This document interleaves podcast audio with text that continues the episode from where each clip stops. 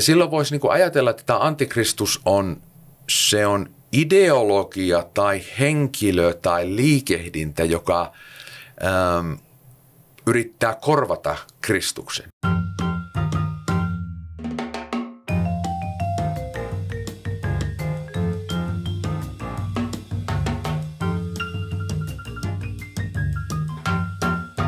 Moikka ja tervetuloa Kujalla podcastiin. Täällä keskustellaan teologiasta ja ajankohtaisista aiheista.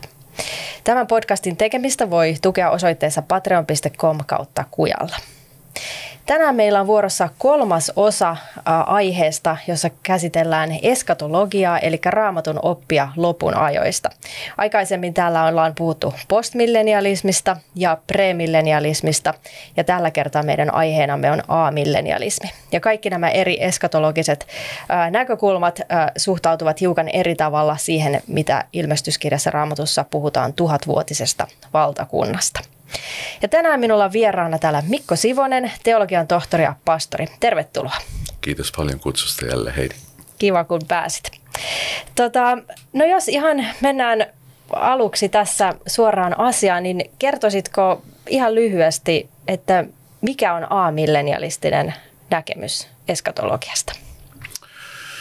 Joo, no ensinnäkin kun vastataan kysymykseen eskatologiasta, niin on tärkeää ehkä määrittää, että eskatologia siis tarkoittaa lopun ajoista ja sitä ei voi pitää irrallisena opinkohtana muusta kristillisestä opista, vaan se liittäytyy Jumalan, kolmiyhteiseen Jumalaan itsensä, luomiseen, lankeamukseen ja sitten lunastukseen Kristuksessa ja hänen, äm, hänen kirkastumiseensa ja kuninkuutensa, herruutensa ja, ja kuinka hän tulee hallitsemaan sitten lopulta ää, kaikkia uutta luomakuntaa. Ja eskatologia on nimenomaan sitten osa tätä keskustelua sitä loppua. No tällä A-millenialismilla tarkoitetaan, tämä milleniumhan tarkoittaa siis tuhatta vuotta ja A, Uh, joskus, on, joskus se ajatellaan niin kuin negatiivisesti, että tuhatta vuotta ei ole olemassa, mutta se on ehkä se on niin kuin väärä tulkinta. Uh, amillenialismissa ajatellaan, että uh, kaikki ne profetiat, vanhan liiton profetiat ovat saaneet täyttymyksensä Kristuksessa. Eli niin kuin Herra Jeesus Kristus opettaa Luukkaassa 24, että koko laki ja profeetat, salmit ovat saaneet täyttymyksensä hänessä. E, se on niin kuin tärkeä raamattu tulkinnallinen kohta, johon toki monet premillenialistiset veljet ja sisaret yhtys myös, mutta se on hyvä pitää mielessä. Ja silloin Kristuksen kuolemassa ja ylösnousemuksessa nämä täyt, ovat saaneet jo täyttymyksensä, mutta sitten se johtaa siihen toiseen totuuteen tai siihen tulkinnalliseen periaatteeseen, että jo, mutta ei vielä. Sitten Kristuksen toisessa tulemisessa ne saavat niin kuin lopullisen täyttymyksensä, jossa Jumalan valtakunta ja Jeesuksen herruus on jo alkanut, niin sitten se saa täyttymyksensä toisessa tulemisessa, eli hänen paruusiaansa, josta sitten alkaa välittömästi joko kadotus tai se uuden luomakunnan todellisuus saa täyttymyksensä. Eli sitä tuhatta vuotta ei ole sitten Jeesuksen paluun jälkeen, vaan se on se aika ensimmäisen, hänen ensimmäisen ja toisen tulemisensa välillä. Tämä niin sanottu seurakunta-aika, johon toki kuuluu sekä juutalaisia että kaikista kansoista olevia Jeesukseen uskovia.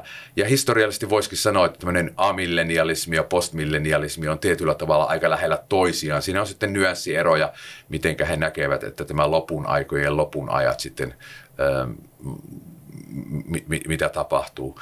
Mm. Mutta mut vielä palaisin siihen, että Kristuksessa kaikki ovat saaneet niin kuin täyttymyksensä, eli Jeesus Kristus on tämä täydellinen Israel ja täydellinen viinipuu ja hän on se temppeli ja hän on niiden kaikkien vanhan testamentien lupausten varjokuvien se lopullinen täyttymys, niin ne on semmoisia tärkeitä raamattuteologisia ja hermeneuttisia avaimia tietysti lopun aikojen yleensäkin ymmärtämiseen. Mm, mm. Eli nyt jos tälleen tiivistää tai kärjistää, niin sitten tässä nimenomaan niin kuin post- ja a-millenialistit ajattelee tätä seurakunnan aikaa, eli tätä aikaa, mitä me nyt eletään. Että se on se tuhatvuotinen valtakunta ja se ei ole kirjaimellinen tuhatvuotinen valtakunta niin kuin exakt tuhat vuotta, vaan se on ikään kuin tuhat vuotta, eli tietty määrätty aika.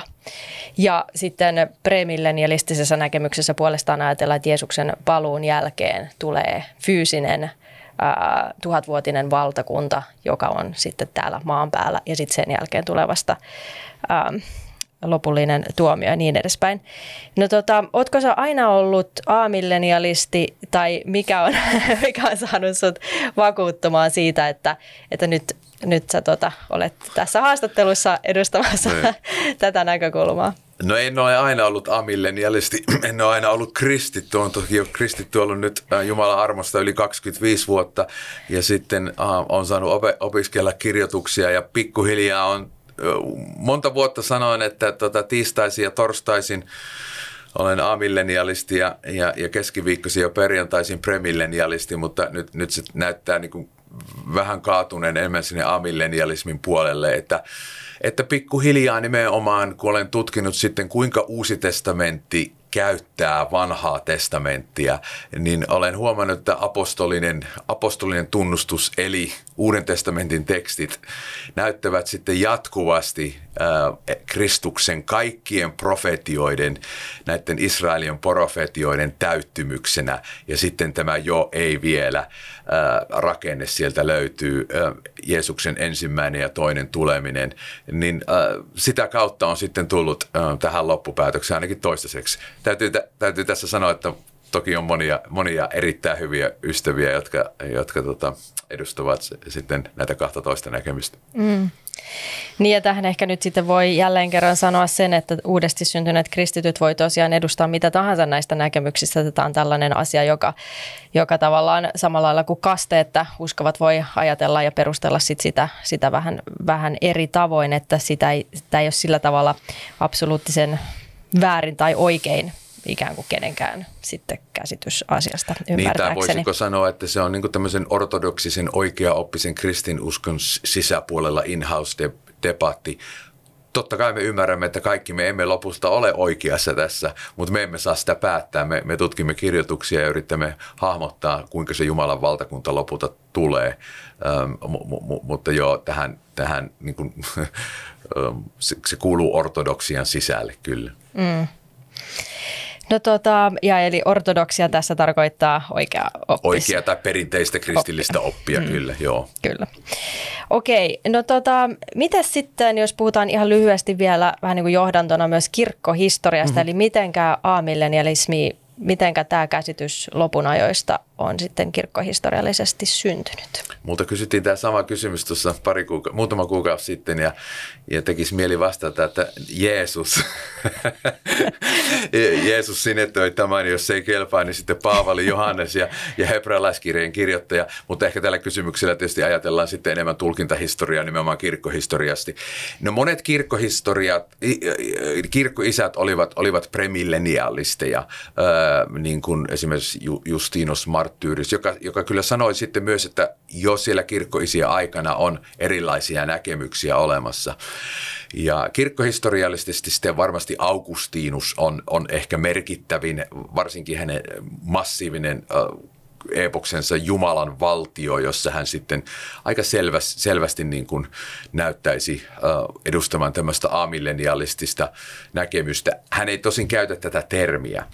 Ja sitten kirkkohistoriassa myös e, Origenes ja Clemens Aleksandrialainen ovat näyttää siltä, että he, heillä on ollut tämmöinen näkemys. Sitten kun tullaan niin uskonpuhdistuksen aikaan, niin äh, tämä on se vallalla oleva näkemys sitten sekä, sekä niin kuin Augsburgin tunnustuksessa, luterilaisessa äh, uskon, uskon, uskonpuhdistuksen perinteissä sekä Kalvinin instituuteissa ja sitten myöhemmissä reformoidussa tunnustuskirjoissa, niin äh, enemmän tai vähemmän tämmöinen ah kautta postmillenialistinen näkemys. Nyt se sanottuna täytyy sanoa, että siellä tunnustuskirjojen kirjoittajien seassa on myös premillenialisteja. ja sitä kautta sitten tämmöinen niin kuin amillenialistinen kautta postmillenialistinen näkemys on niin kuin tämmöisessä valtavirran näissä protestanttisissa kirkoissa ollut ehkä vallalla, vallalla oleva näkemys, mutta ei suinkaan ainut. Mutta sen takia se on myös kirkkohistoriallisesti niin kuin varten otettava näkemys ainakin. Mm, mm. No jos sitten puhutaan tällaisten tiettyjen esimerkkien kautta mm-hmm. sit tästä amillenialismista ja koitetaan sillä tavalla vähän hahmottaa mm-hmm. sitä ja erottaa sitä ehkä näistä muista eskatologisista linjoista, niin nyt esimerkiksi jos puhutaan äh, vaikka Jeesuksen puheista Matteuksen evankeliumissa, ja, ja siitä, että miten Jeesus kehottaa meitä niin kuin valvomaan ja ja olemaan ikään kuin valmiina siihen, kun, kun Jeesus tulee ja tietyllä tavalla myös vähän niin kuin katsomaan ympäröivää maailmaa ja niin kuin tulkit, tulkitsemaan tai katsomaan niin kuin, ää, niitä merkkejä ikään kuin mitä nyt sit mm. maailmassa on, mm. että synnytystuskat alkavat mm. ja niin edespäin. Mm.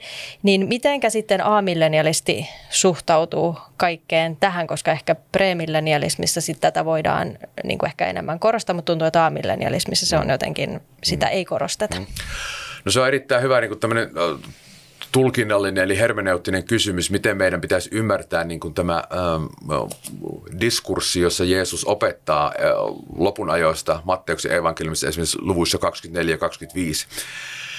Ja, ja monet raamatun tutkijat niin ajattelee, että, että siinä myös puhutaan tämmöisestä niin kuin osittaispreterismistä, eli tarkoittaa sitä, että se aikakausi tuli, ähm, se vanhan liiton aikakausi tuli loppuun Jeesuksen kuolemassa, ylösnousemuksessa, taivaan astumisessa ja sitten siinä Jerusalemin tuhossa 70 jälkeen Kristuksen. Eli Jeesus myös tässä niin kuin varsinkin Matteuksen luvun, luvussa 25 alussa niin puhuisi nimenomaan tästä Jerusalemin tuho, tuhosta. Ja, ja se kyllä niin kuin kävisi järkeen siihen ja, ja on, ajattelen itsekin näin. Eli tämmöinen niin kuin osittain preteristinen näkemys siitä. Ja silloin monet näistä, katsokaa näitä merkkiä, niin silloin ne olisi toteutunut jo silloin 70 jälkeen Kristuksen. Mutta voisi vois ajatella, että tämä Jerusalemin tuho on tämmöinen mikrokosmos, eli tämmöinen, siellä mitä tapahtuu Jerusalemissa, siellä, muuten, siellä myös muuten kuoli noin 1,1 miljoonaa ihmistä silloin. Ja, ja se aikakausi, se temppeli hävitetään, se mitä on jäljellä sitä Israelista, niin se, se on niin kuin mennyttä. Se maa ja temppeli on menetetty ja ää, nyt niitä uhri, uhreja ei enää, ei, ei enää siellä ää, uhrata, koska Kristus on täydellinen uhri niin voisi ajatella myös sitten, että se mitä tapahtuu Jerusalemissa, niin se tulee tapahtumaan sitten niin kuin kos, makrokosmos koko, koko maailmassa sitten lopun aikojen lopun aikoina ja, ja, ja silloin tämä Kristuksen paruusia eli paluussa sitten tapahtuu. Ja sitä kautta meitä, meitä, meitä niin kuin käsketään katsomaan merkkejä sillä tavalla, että pitämään korvat ja silmät auki, että me jatkamme Kristuksen seuraamista, emmekä astu, astu harhaan siitä.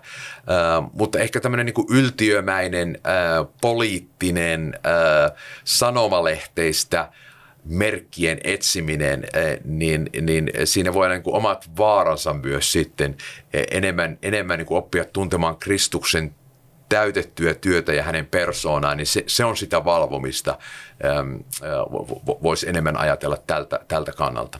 Mm. No sitten kun, jos luetaan nyt vaikka sitten ilmestyskirjaa, ja siellä ilmestyskirjassa tietenkin siellä alussa on, on tota, että Johanne, Jeesus, Jeesus on, ilmestyy apostoli Johannekselle, ja sitten ja sitten käydään läpi näitä seurakuntia, ikään kuin sen ajan seurakuntia, ja sitten jokaiselle seurakunnalle on tietty, tietty viesti. Ja sitten sen jälkeen siellä, siellä ilmestyskirjassa sitten ruvetaan käymään läpi ikään kuin tällaisia mitkä on ihmisten mielessä näitä kauhuskenaarioita, mm, erila- mm. että kuinka tavalla erilaisia tuomioita ja erilaista kärsimystä ja erilaista vaivan aikaa on Kyllä. tiedossa kristityille ja, ja niin edespäin. Niin, niin näitähän sitten niinku yleensä ajatellaan, että no näitä kohti me olemme menossa, menossa. ja tavallaan niitä merkkejä sitten niinku etsitään. Niin mitenkä sitten A-millenialisti niinku tulkitsee nämä asiat, että onko nämä jotenkin niinku jo tapahtunut vai onko nämä sitten vasta tulossa? Se on erittäin hyvä tämä jälleen hermeneuttinen kysymys, että tietysti ilmestyskirja on apokalyptista kirjoittelu, kir, genreä, kirjallisuuden lajia. Sen lisäksi se on tietysti kirje, ja se on profetia kirjoittajan oman, oman ymmärryksen mukaan siinä luvussa yksi. Mutta, mutta tietysti amillenialismi läht, tulkin, tulkinta linssien mukaan luvut 4-19 ei ole niin kuin historia, ne ei ole anteeksi kronologista. Eli se, se kertomus ei etene kronologisesti, vaan siinä on tämmöinen syklisyys.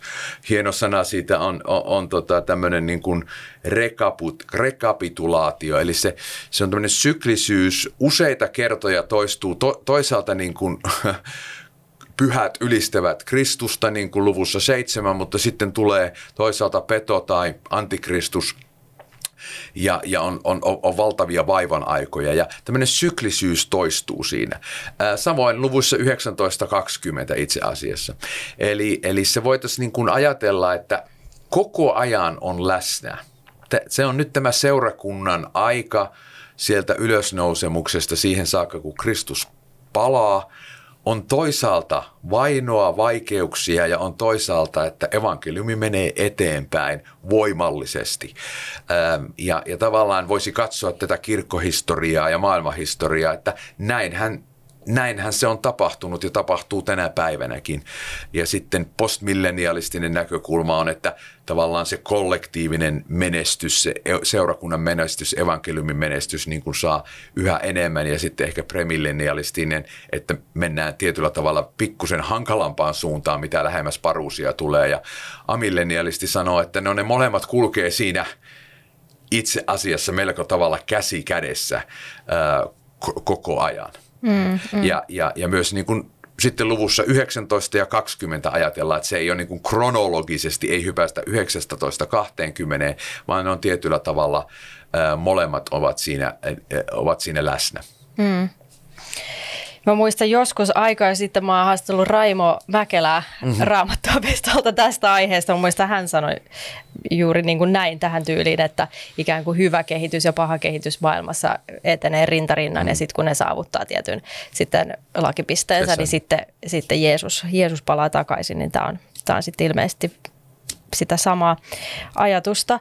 No tota, Äh, eli sitten tämän pohjalta tavallaan niin aamillenialisti ei silleen ole niin kauheasti huolissaan kristittyjen tulevista vainoista, koska se on se sellainen, että kun kristityt puhuu lopunajoista, niin silloinhan on aina jotenkin se sellainen sävy, että no niin, että nyt eletään kyllä varmasti lopunaikoja, koska on kaikkea tätä kauheaa ja pahuutta niin kuin tässä maailmassa, niin sitten aamillenialisti ei katso tosiaan niin kuin ilmestyskirjaa sillä tavalla, että se, tämä nyt oikeasti tästä pahenisi.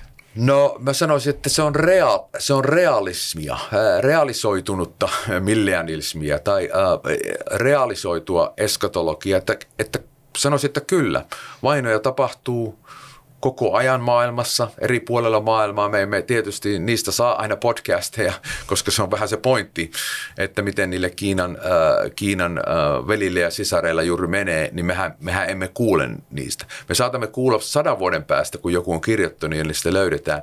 Eli ky, kyllä, kyllä vainoja tulee ja menee nimen, mutta se ei, se ei sillä tavalla välttämättä eskatoloidu tai pahene, mutta se on koko ajan läsnä missä sanotaan, että Kristus on Herra, niin se tuo skismaa maailman välille, joka sanoo, että keisari on herra, tai hallitus on herra, tai maa on herra, tai tietty ideologia on herra. Mutta samaan aikaan amillenialisti uskoo, että näin se evankeliumi menee eteenpäin, missä määrin, ja tässä tulee varmaan ne nyanssierot sitten postmillenialismin kanssa, mutta mut se menee ehdottomasti voitokkaasti tai varmasti eteenpäin ja, ja saatana valtakunta ei, ei saatana ei pysty, pysty sitä estämään kaikesta niistä vainoista huolimatta. Mm. No premillenialisti voisi sitten sanoa tähän, että no, että amillenialistilla on vähän niin kuin liian ikään kuin tämmöinen optimistinen mm. tai toiveikas katsantokanta tulevaisuuteen, mm. että sitten, sitten kun vaikeat ajat vaikeammat ajat tänne meille saapuvat, niin sitten aamillenialista ei ole niihin valmis. Mm. Mitäs vastaa tähän? Mä sanoisin, että ne raamatun ähm, varoitukset, kehotukset kestää loppuun saakka, niin mä ajattelen, että ne, ne, ne, äh, ne koskettaa jokaista Jeesuksen seuraajaa tunnustavaa. Että, että kyllä, kyllä mä ottaisin ne ihan niin kuin vakavasti myös aikahistoriallisesti, tässä kirkkohistoriallisesti, mm. siitä huolimatta, että, että en näe tulkinnallisesti sitten tämmöistä niin kuin ääretöntä pahuuden aikaa juuri ennen Kristuksen paluuta. Että Kristuksen paluu saattaa tapahtua ihan milloin tahansa. ja mä sanoisin, että se on se Jeesuksen opetus, että, että aika on nyt ja ole, ole valmis niin kuin koko ajan ja hän palaa sitten ehkä mahdollisesti kirkkohistoriallisesti, maailmanhistoriallisesti just silloin, kun me ehkä vähiten häntä odotetaan. Että se kritiikki voi olla pikkusen, pikkusen aiheeton sillä tavalla, että, että kyllä, kyllä myös amillennialistissa näkemyksissä ymmärretään, että vainoja tulee ja, ja tavallaan se, se konflikti on, se on, se on, niin kuin, se on olemassa, vaikka evankeliumi menee sitten eteenpäin. Mm, mm. Okei, no tota, ehkä mä kysyn sitten vielä tähän niin kuin liittyen, hän sitten, kun puhutaan kaikista näistä vainoista ja vaivanajoista muusta, niin sitten tähän liittyy aina niin kuin, kysymys antikristuksesta mm. ja pedonmerkistä, niin mm. niin mitenkä sitten äh, aamillenialisti suhtautuu niihin? No raamatussahan suoraan puhutaan siis pedon merkistä ähm, tai antikristuksesta, niin ilmestyskirja 13, ilmestyskirja 17, ähm, ensimmäinen Johanneksen kirje ähm, ja, ja tuota, toinen toisessa Tessalonikalaiskirja. Ähm, että ensimmäisellä vuosisadalla ilmestyskirjan lukijat olisivat identifioineet antikristuksen tai pedonmerkin todennäköiseksi keisari Neeroksi. Ja koska hän oli nimenomaan Kristusta vastaan, sitähän se antikristus tarkoittaa. Hän oli Kristusta vastaan. Hän sanoi, että keisari on Herra, keisari on Jumala itse asiassa he sanoivat. Johonka sitten Jeesuksen seuraajat sanoivat, että ei, me, me, jos teidän pitää tappaa meidät, niin te tapaatte, mutta Kristus on Herra. Ja siitä, siinä on se varmaan se välitön konteksti itse asiassa tälle niin kuin Roomalle ja Babylonille antikristuksen asia, tämmöisenä niin kuin ei-kristillisenä ja, ähm, instituutiota. Eli se on, se on varmasti se äh, historiallinen tilanne.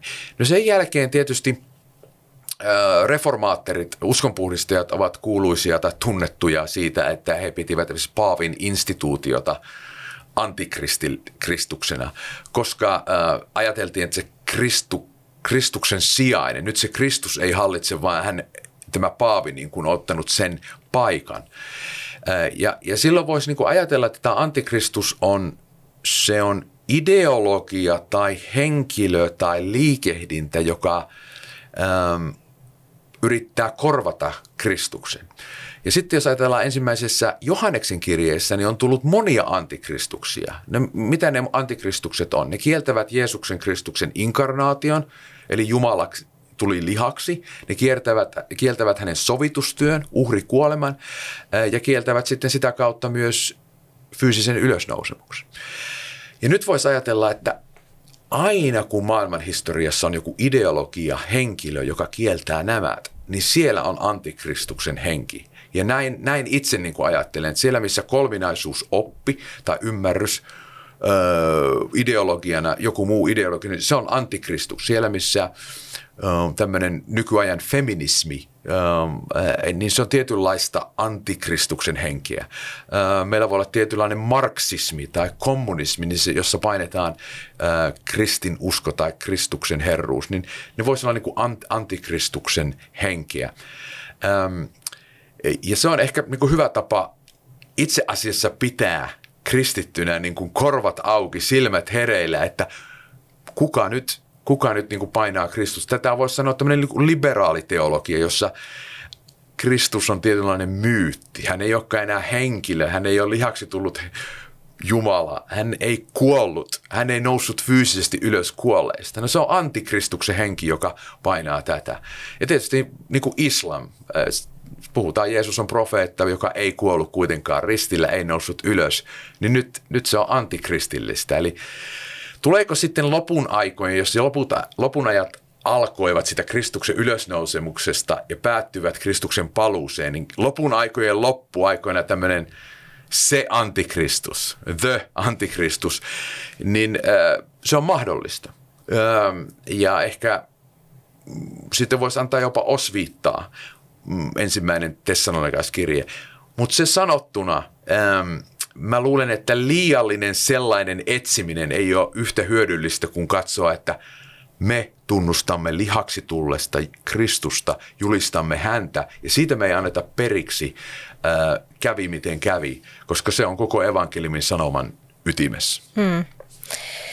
Kyllä. No tota, miten sitten pedonmerkki otsaan ja käteen?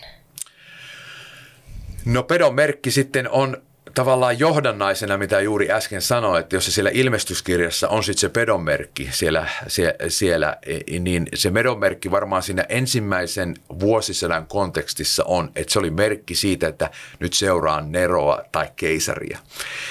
Ja, ja silloin sä olet itse asiassa ollut pelkuri, kun sinut laitetaan tiukkaan paikkaan ja et, et uskalla enää sanoa, että Jeesus on Herra, minun syntieni sovittaja. Ja si, siinä on se jännite. Itse asiassa ilmestyskirjan sanoma on sanonut, että Kristus voittaa, vaikka nyt olisi näyttäisi huonolta, pysykää uskollisena, sillä se, joka pysyy uskollisena, voittaa Kristuksen kanssa. Niin mä ajattelen, että se pedon merkki liittyy siinä historiallisessa tilanteessa, että ei pysy, pysy uskollisena Kristukse, Kristukselle. Sen takia niin kuin liiallinen ajat, ajattelu minun mielestä, että tietyt teknologiset jutut itsessään ovat se pedonmerkki, niin, niin en, en näe niin suorana tämmöisenä futuristisena tulevaisuuden uhkakuvana. Samaan aikaan totta kai ne voi olla jotakin ideologisia, jotka sitten estää meitä palvomasta Kristusta ja silloin täytyy olla tarkkana, mutta, mutta en katso sillä tavalla ehkä tulevaisuudessa, vaan, vaan jälleen koko kirkkohistoriallisesti, että, että näitä pedonmerkkejä voi olla sitten sidottu näihin antikristuksin uh, ideologioihin niin kuin monina aikoina. Mm, mm.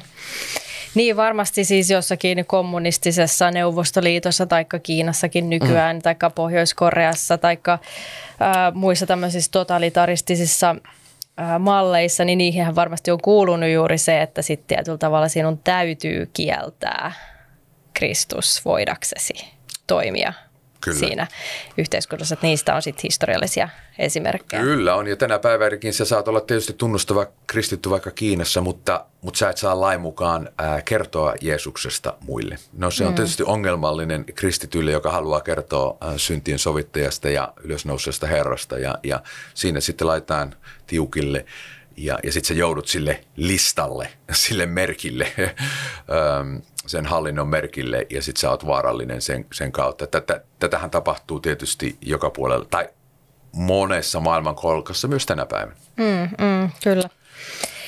No tota, sitten jos vielä puhutaan ihan hetki tuosta tuhatvuotisesta mm. valtakunnasta, että kun luetaan ilmestyskirjan lukua 20, niin siinähän kuvataan tuhatvuotista valtakuntaa hyvin jotenkin suorasanaisesti tai selkeäsanaisesti ja siinä ää, myös kuvataan sitä, että kuinka saatana on sidottuna tuhannen mm. vuoden ajan. Niin tämä on sitten yksi sellainen asia, millä haastetaan myös tätä aamillenialistista näkemystä, että mitenkä sitten, jos nyt me eletään tätä tuhatvuotista valtakuntaa, mm-hmm. niin saatana ei selvästikään ole sidottu, aivan, vaan, aivan. vaan voi, voi hyvin tässä maailmassa, niin mitenkä aivan. tätä sitten selitetään? Aivan. Ja no siinä on varmasti se tulkinnallinen jännite, että toisaalta saatana on sidottu ilmestyskirjan 20 mukaan tuhannen vuoden aikana, ja jos ajatellaan, että se on tämä seurakunnan aika, niin sitten, sitten hän, hänellä on kuitenkin valtaa. Pa- Paavali sanoo toinen korintilaisluku luku kolme ja neljä, että saatana on pimittänyt ihmiset näkemästä Kristuksen. No siinä on jälleen tämä jo, ei vielä. Että saatanan valta on ainoastaan, se on, se on, sitä on juuri sen verran, kun Jumala antaa. Ja saatana ei niin kuin pysty et, äm, estämään evankeliumin julistamista nimenomaan kansojen keskuudessa nyt ilmesty, anteeksi, äh, ylösnousemuksen jälkeen, kun se sanoma kuuluu kaikille kansa, ka, ka, kansoille, ei, ei ainoastaan juutalaisille. Eli se ajatus menee siinä, että ilmestyskirja 20 on kyllä totta, mutta se tapahtuu juuri nyt. Eli se valtakunta on, on tuolla niin kuin taivaassa, jossa Jeesus hallitsee, siellä jo pyhät ylistää häntä ja toisaalta – Jumalan rakkaus on vuodatettu meidän sydämiimme pyhän hengen kautta, niin kuin Paavali opettaa. Hän hallitsee jo meidän sydämissämme täällä. Ja, ja saatana voi niin kuin kiusotella, mutta hänellä ei enää valtaa minuun ja sinuun, eikä Jeesuksen uskoviin ratkaisevalla tavalla, eikä kun evankeliumia julistetaan, niin Jumala kokoaa niin kuin oman kansansa omat valittuunsa kaikista maailman kolkista ja saatana ei voi sitä estää. Eli tälleen se tulkinta menee siinä ilmestyskirjan 20 mukaan. Eli jos se ei menisi, niin ilmestyskirja 19 hän sanoo, että kansat on jo tuhottu. Eli nyt, nyt, nyt se problematiikka on myös sitten niin kuin toisella puolen tulkintaa, että jos ne kansat on tuhottu, niin mi, mi, mi, miten se sitten, mi, miten se saatana ei estäisi sitä. Eli sen takia ajatellaan, että ilmestyskirja 19 ja 20 ei ole kronologista apo, mm. apokalyptisessa kirjallisuudessa. Um, um, joo. Mm. No nyt kun tätä ohjelmaa nauhoitetaan, niin Israelissa on mm. syttynyt sota muutama viikko sitten ja, ja tietenkin hirveä, hirveä tilanne siihen, siellä meneillään tällä hetkellä ja monet muutkin maat on sekaantunut jo tähän sotaan ja sitä tässä tällä hetkellä sitten keskustellaan, että kuinka pahaksi tämä tilanne tulee eskaloitumaan, niin tietenkin tämä niin kuin Israelin tilanne herättää monissa kristityissä mm. myös tietynlaisia mm. sit tällaisia lopun ajallisia kysymyksiä, että mitä tässä tapahtuu. Ja meillä on nyt just tullut Pasi Turusen kanssa tästä aiheesta haastattelu. Sen voi käydä kuuntelemassa, jos ei vielä kuunnellut. Mutta tota, amillenialismi, sillä on sitten tietynlainen näkemys niin kuin Israelin roolista historiassa tai tavallaan tässä päivässä, joka on sitten vähän erilainen kuin vaikkapa premillenialisteilla. Joo, no tietysti se, jos sanotaan, että hebrealaiskirjeen kirjoittaja luvussa 12 sanoo, että te olette tullut Sionin vuorelle. Te olette tullut pyhien luo. Te olette tullut taivaalliseen Jerusalemiin. Te olette tulleet teidän täydellisen välimiehen Kristuksen luo. Eli hebrealaiskirjeen kirjoittajahan pointti on koko kirjeessään näyttää, että nämä vanhan liiton esikuvat, varjokuvat saavat täyttymyksensä Kristuksessa. Jumala asuu siellä Sionin vuorella ja nyt Kristuksessa ja ne, jotka luottavat Kristukseen, siellä on se Jumalan läsnäolon paikka. Ja sitä kautta mä lähestyn tätä kysymystä en, en poliittisesti, vaan raamatun tutkijana ja näen, että kaikki vanhan testamentin nämä lupaukset annetut Israelille, niin saaneet täyttymyksensä Kristuksessa. Hän on se, Kristus on se Abrahamin viime, se on, hän on se lupauksen lapsi ja meistä tulee sitten tunnustavista kristityistä lupauksen lapsia, Abrahamin siemeniä. Ja Jeesus on se temppeli, ää, joka oli tietysti sillä vuorella, ja, mutta hän on se täyttymys sitten Jumalan, Jumala on tullut ihmiseksi ja, ja Jumala asui hänessä. Ja sitten seurakunta on myös se temppeli, jotka uskovat Jeesukseen. Eli äh, sitä kautta amillenialismi ei näe, että sillä, äh, ne ovat täyttyneet jo Kristuksessa. Eli, eli sillä ää, fyysisellä, jos ajatellaan, että vanha testamentti koko ajan menee Israelia kohti, sitä maantieteellistä Jerusalemia kohti, Irsalom, siis, siis rakka, ää, rauhan kaupunkia, niin sitten Uudessa testamentista lähdetään sieltä pois maailman kansoille kertomaan evankeliumia. Täyttymyksensä tämä Jumalan hengen täyteys, koko hänen kirkkautensa tulee täyteen hänen parusiassa ja, ja sitten hän täyttää uuden luomakunnan. Eli sitä kautta – Jerusalemilla ja Israelilla ei ole enää niin kuin pelastushistoriallisesti sellaista roolia. Se on saanut, sillä oli tärkeä rooli ja nyt Kristuksessa se on täytetty. Ja, ja näin me näen tämän niin kuin raamattu teologisesti. Se sanottuna, tietysti äh, kristittynä äh, me emme voi hyväksyä terrorismia. äh, kristittynä jokaisella kansakunnalla on oman rajansa ja niitä pitää kunnioittaa. Ja, ja sen tietysti puolesta voisi niin kuin argumentoida, että, että tuota, myös etnisillä juutalaisilla on se oma oma maansa olemassa ja sitä täytyy kunnioittaa. Uh, mutta mä en ole ihan varma, raamattuteologisesti tai eskatologisesti sitten amille, ami, amillenialisti ei, ei katsoisi, että sillä on eskatologisesti sillä tavalla välttämättä merkitystä, uh, mut, mutta kristittynä me haluamme tuota, puolustaa tietysti ihmisten omia koteja ja me, meidän tuleekin. Mm.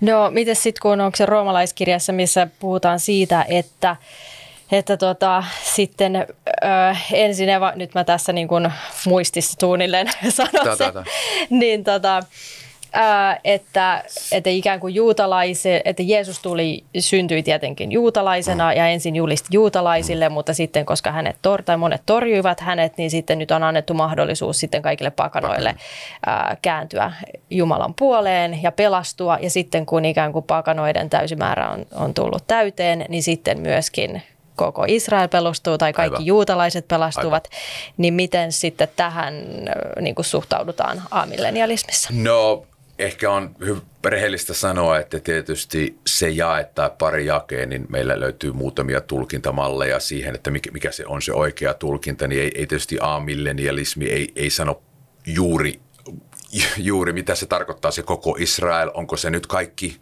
uskovat kaikkina aikoina kaikkeina kansoista vai puhuuko se sitten etnisen Israelin lopun aikojen, lopun aikojen niistä ihmisistä, jotka kääntyvät Jeesuksen puoleen. En ole itse ihan varma, kumpi niistä on se tulkinta.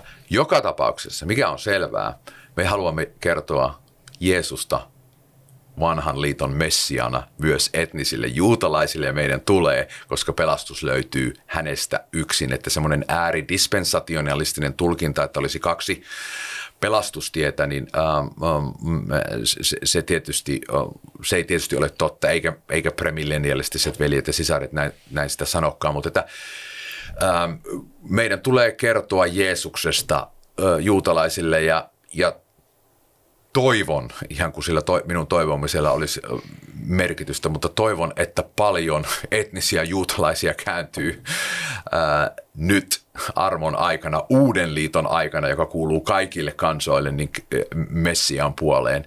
Miltä se tulee näyttämään, niin tota, mä en osaa sanoa muuta kuin, että Kristus varmasti voittaa omansa ja valittunsa kaikista kansoista, myös, myös näistä etnisistä juutalaisista. Mutta olet oikeassa, se näyttää siltä, että – että juuri ennen hänen paruusiaansa niin vielä, vielä paljon etnisiä juutalaisia kääntyy, josta, josta tota, me voidaan iloita ja, ja julistaa tässä, tässä, tässä maailmanajassa heille. Mm, mm.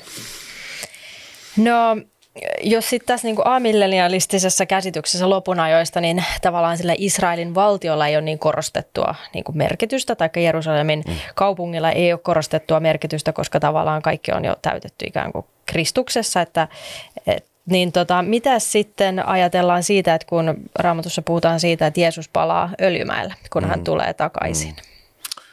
No sitä ei tietysti pidä niin kuin epäillä. Kun Jeesus sanoo, niin näin, näin se, tulee, se tulee tapahtumaan. Mitä juuri se tarkoittaa, ää, niin mä en ole ihan varma muuta kuin, että tietysti hänen paruusiansa on kosminen tapahtuma että kaikki Uuden testamentin tekstit, kaikki Paavalin tekstit, niin ne ei jätä epäselväksi, että tuliko Jeesus vai ei.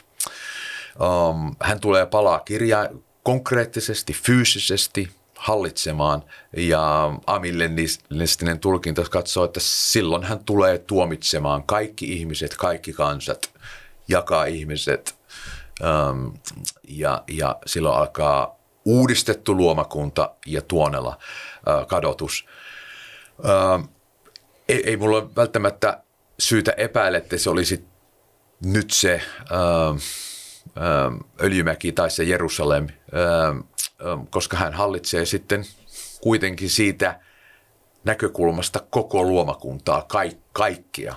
Ähm, että en sano, että sillä ei ole väliä, koska sillä on väliä, mitä Jeesus sanoo, äh, mutta hän palaa niin kuin koko uuden luomakunnan herrana. Ähm, ehkä, ehkä se on se tärkein pointti. Niin kuin ilmestyskirjassa 21 sitten sanotaan, että Jerusalem palaa.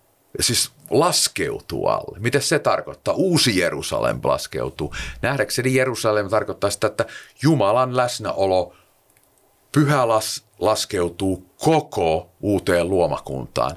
Ja, ja, ja sitten siellä ei ole temppeliä, vaan se kaikkein pyhin, jossa Jumala asuu, niin se täyttääkin koko uuden luomakunnan. Että tämän todellisuus on nähdäkseni se iso kivi, se tärkein pointti ja toisaalta kadotuksen todellisuus, josta me ollaan niin kuin samaa mieltä, olet se sitten premillenialisti, amillenialisti tai postmillenialisti ja, ja sen tähden mulla on, mulla on niin rakkaita muutamia veljiä ja sisareita, joita, jo, joissa niin kuin tullaan melkein kuukausittain yhteen ja, ja, ja näistäkin keskustellaan, mutta iso, isot kivet ovat niin määrittäviä, että tota, ähm, äh, niistä me pidetään kiinni ja niistä me julistetaan ja taistellaan ja nähdään sen, se on se, se, on se hyvä ilosanoma, että Jeesus on Herra. Mm, mm. No tuossa puhuttiin alussa näistä merkeistä ja siitä, mm. että mistä me voidaan tietää, että, että Jeesuksen paluu on lähellä tai, tai etsitäänkö niitä merkkejä edes. Niin sitten yksi tällainen asia, mitä voidaan pitää tietynlaisena merkkinä, on on se, että kun Jeesus sanoo Matteuksen evankeliumissa luvussa 24, että tämän Val- tämä valtakunnan evankeliumi pitää saarnattaman kaikessa maailmassa todistukseksi kaikille kansoille ja sitten tulee loppu. Ja tätähän voidaan käyttää tavallaan sellaisessa merkityksessä, että nyt meillä on, meidän tulee saarnata evankeliumia jouduttaaksemme ikään kuin Jeesuksen paluuta. Paluut. Niin mitenkä aamillenialisti suhtautuu sitähän? Aamen. Tietysti täytyy jälleen sanoa, että tuo konteksti Matteus 24 on mahdollista hyvin jälleen tämmöinen preteristinen tulkinta, että, että itse asiassa ne sanat olisivat täyttyneet jo 70 jälkeen Kristuksen. Se sanottuna, niin äh, itse ajattelen, että ne on osittain täyttynyt silloin ja sitten ne täyttyy niin kuin myös äh, lähetyskäskyn kautta myös, kun odotamme paruusia. Meidän tulee äh, julistaa, kertoa evankeliumi kaikille kansoille, kaikille kielille. Ja meillä on lupaus, että kun se kansojen määrä, se valittujen määrä, se tulee täyteen, äh, uskovien määrä, niin sitten tulee, sitten tulee loppu, sitten pasuna soi. Ja nyt on se aika äh, jättää joskus oma kotinsa, omat vanhempansa ja omat mukavuudet myös ja oppia uusi kieli ja, ja, ja lähteä kertomaan evankeliumia. Ja sitä voi tehdä tietysti aloittaa sitä omilta nurkilta. Jotkut meistä jää sinne ja jotkut lähtee. Ja nyt on aika kääntää raamattua, opettaa raamattua, mennä joka kolkkaan. Ja meillä on niin suuri lupaus, että uudessa luomakunnassa on ihmisiä kaikista kielistä ja kansakunnista. Ähm, ja just sain istua iltaa veljen kanssa, joka on Etiopista Suri-heimosta.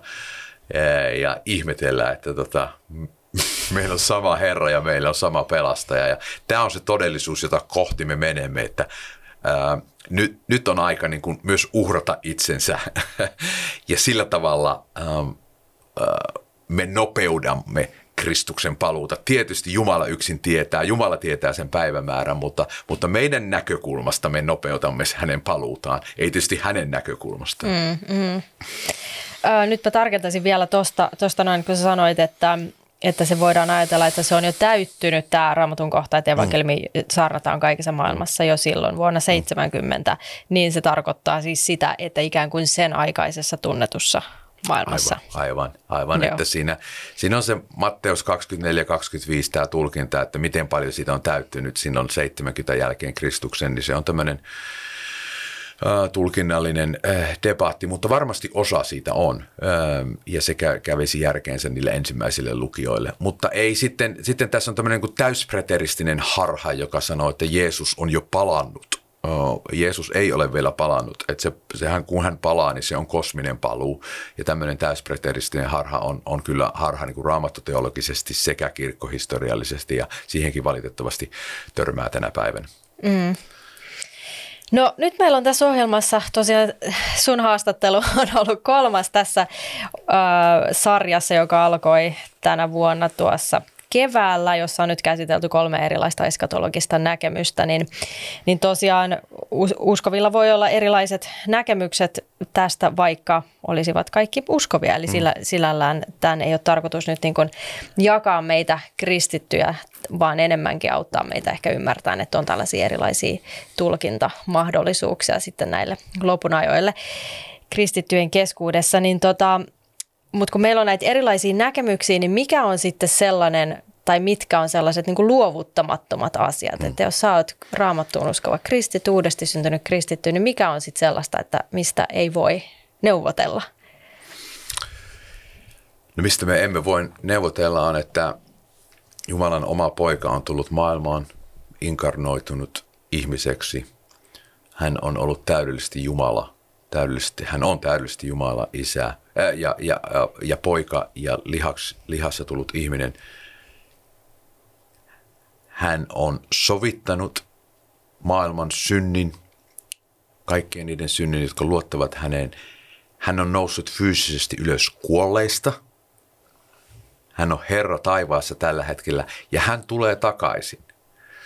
Ähm, hän tulee varmasti fyysisesti Herrana takaisin, niin kuin hän on, hän, hän on jo Herra nyt mitä just tapahtuu sitä ennen ja sen jälkeen, ennen kuin tulee viimeinen tuomio, uusi luomakunta ja kadotus, niin se keskustelu, se on tärkeä keskustelu siihen. Ja nämä on tärkeitä aiheita tietysti koko raamattu teologisesti, mutta, mutta nämä on niitä isoja palikoita,